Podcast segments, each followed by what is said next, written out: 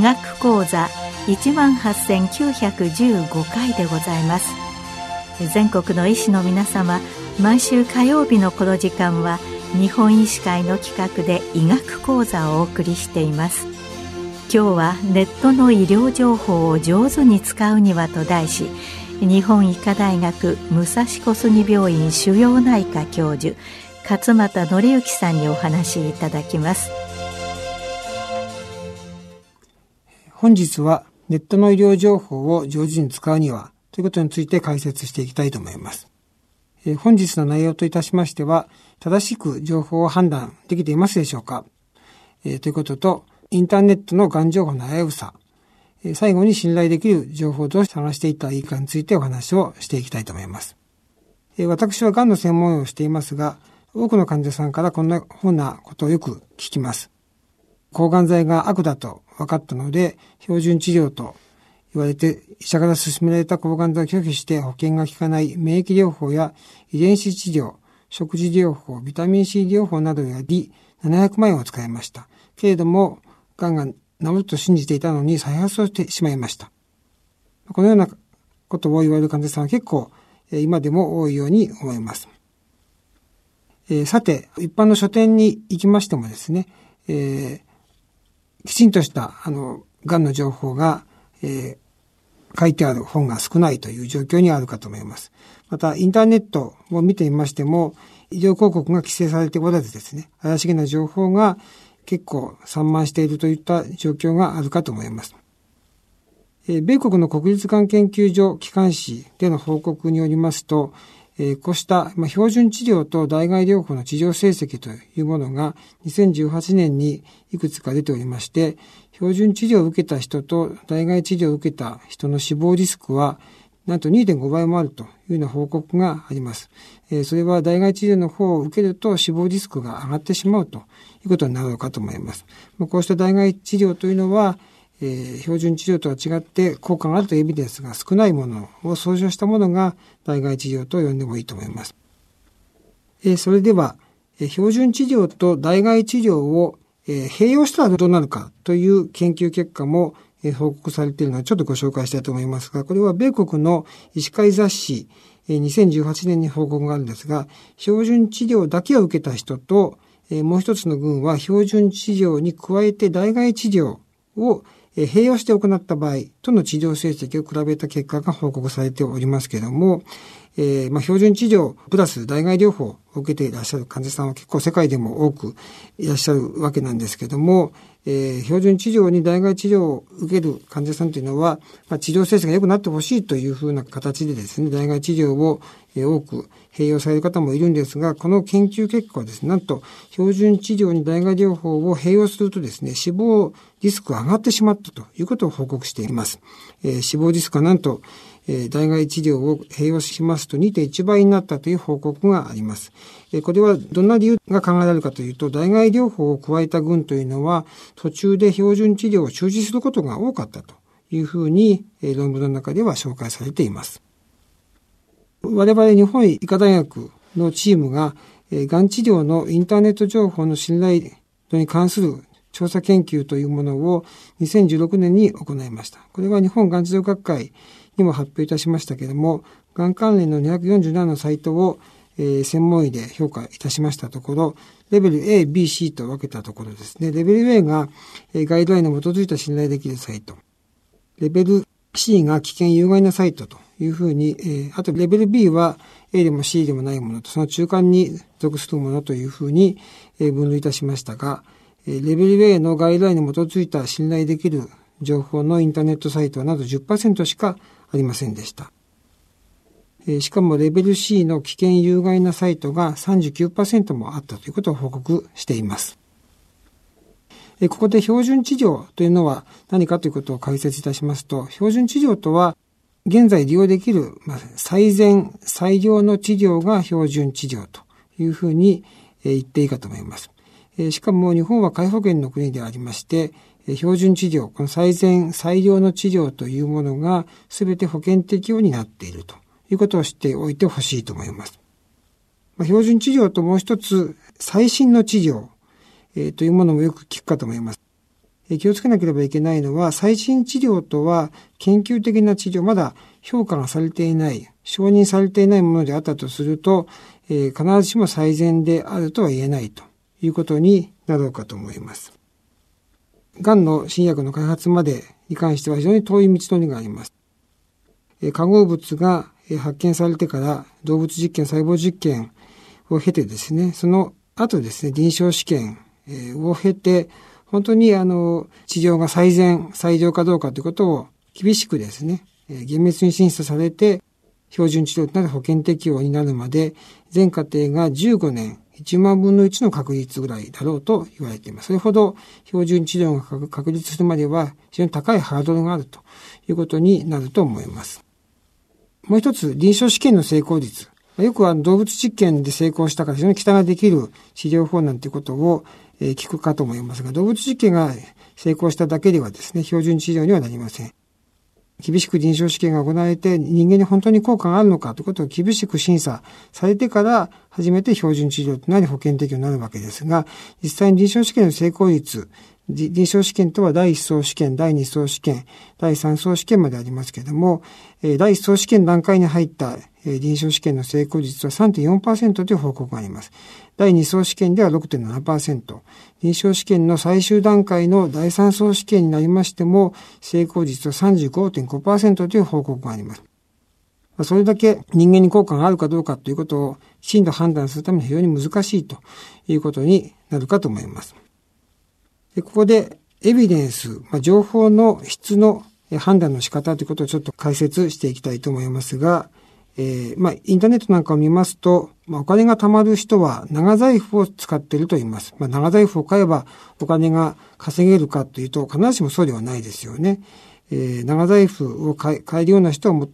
もともとお金持ちだったという高落バイアスがあるかもしれませんし、まあ、たまたまお金が貯まった偶然性のエラー。えー、お金が貯まったのは本当か測定バイアスもあったり、別の財布でもお金が貯まった可能性があると。これは選択バイアスと言います。ですので、えー、必ずしも長財布を買うとお金が貯まるということ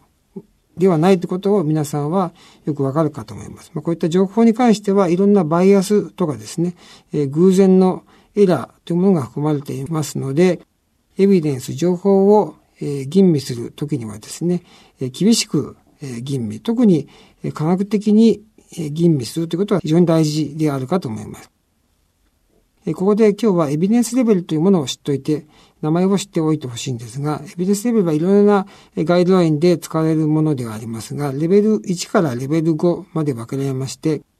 レベル1が最もエビデンスレベルが高くて信用できる情報ということになりますが、レベル1のエビデンスと言いますと、ランダム化比較試験、まあ、臨床試験として行われたランダム化比較試験の統合解析であるとか、患者数の数が多いランダム化比較試験の結果はレベル1のエビデンスで信頼度が高いと言えます。レベル2になりますと患者数の少ないランダム化比較試験。レベル3になりますと、比較のない臨床研究は臨床試験になります。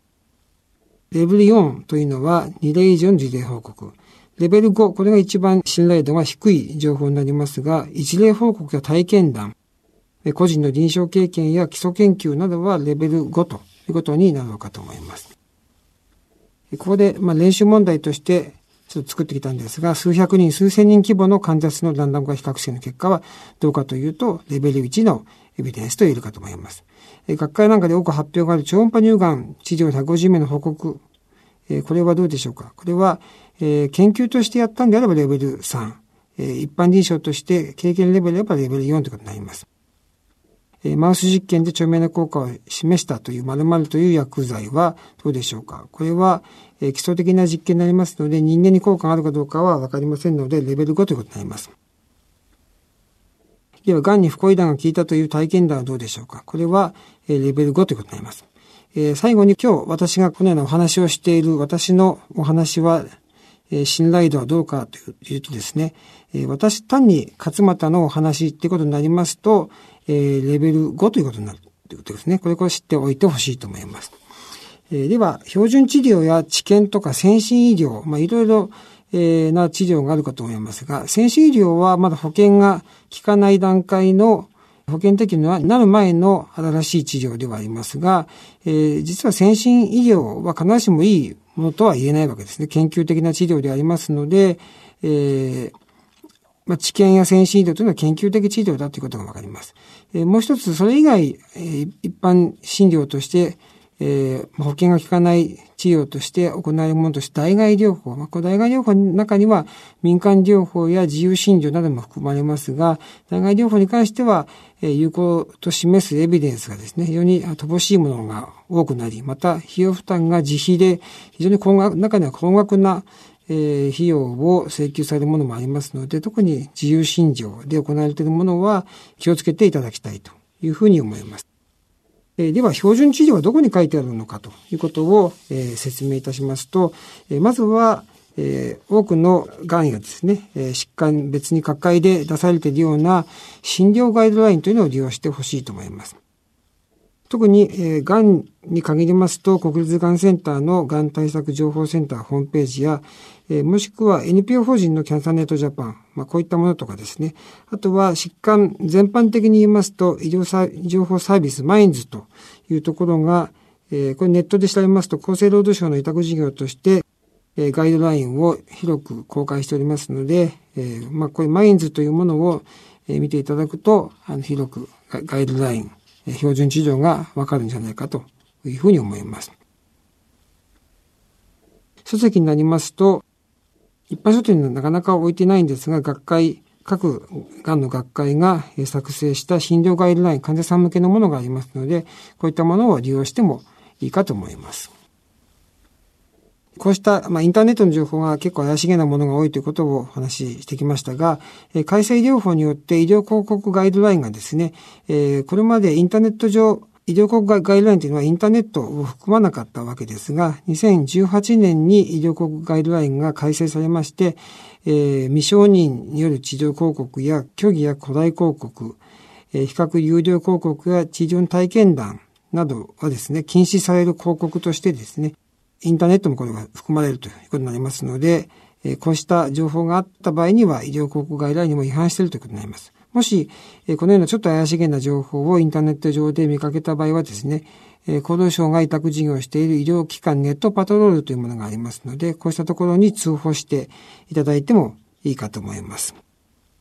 えー、癌の患者さんを食い物にする、あの、非常に我がもすがりたい気持ちを、え利用してですね、まあ、怪しげなとんでも医療と呼ばれているものがいくつかあるかと思います。まあ、こうしたとんでも医療を簡単に見分けるコツというのを最後にお話しして終わりたいと思いますが、3つあります。1つ目は保険が効かない医療ですね。これ自由診療でやっているもの。日本は火保険の国ですので、標準治療と呼ばれている、まあ、最良、最善の治療というのは全て保険適用になっておりますので、まあ、保険が効かない医療というのがあったら、ちょっと怪しいというふうに思った方がいいかと思います。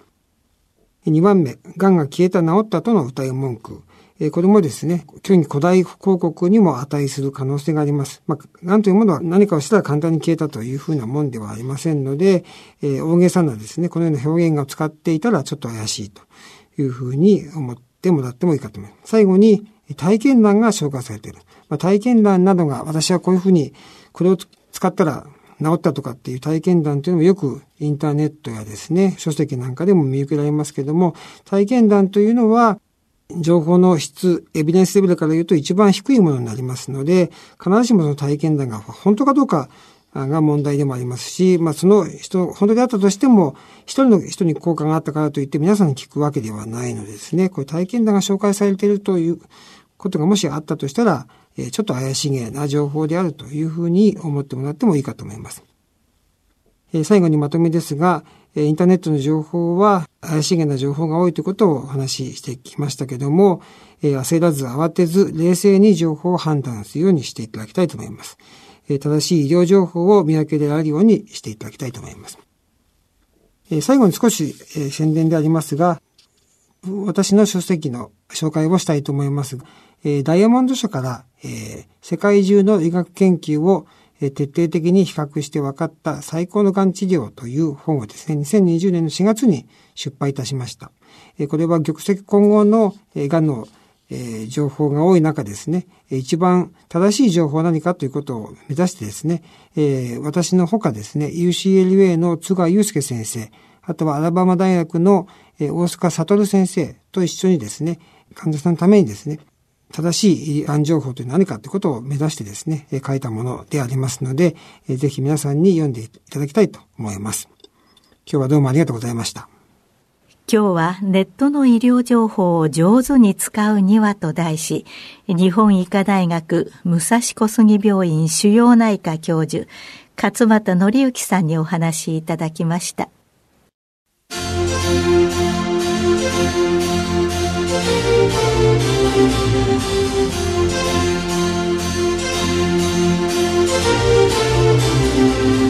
それではこれで日本医師会の企画でお送りいたしました医学講座を終わります。